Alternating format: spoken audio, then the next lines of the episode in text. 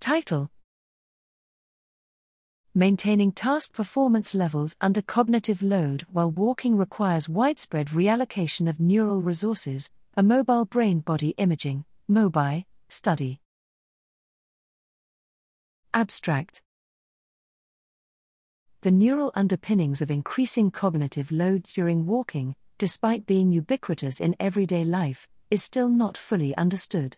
This study elucidates the neural mechanisms underlying increased cognitive load while walking by employing two versions of a go slash no go response inhibition task, namely the one back go slash no go task and the more cognitively demanding two back go slash no go task during sitting or walking on a treadmill. By using the mobile brain slash body imaging, MOBI, modality, electroencephalographic, EEG, activity, three dimensional, 3D, gait kinematics and task related behavioral responses were collected from 34 young adults for the one back go slash no go task and 34 young adults for the two back go slash no go task.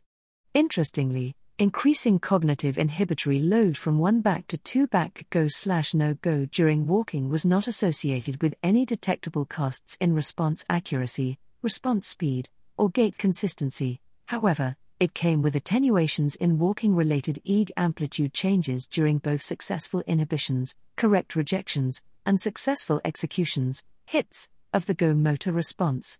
During correct rejections, such attenuations were detected over frontal regions, during latencies related to sensory gain control, conflict monitoring, and working memory storage and processing.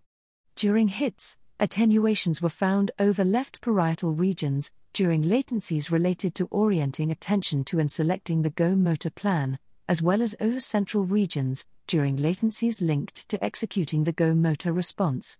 The pattern of attenuation in walking related EEG amplitude changes, manifested by the two back go slash no go group, is thought to reflect more effortful recalibration of the above neural processes, a mechanism which might be a key driver of performance maintenance in the face of increased cognitive demands while walking.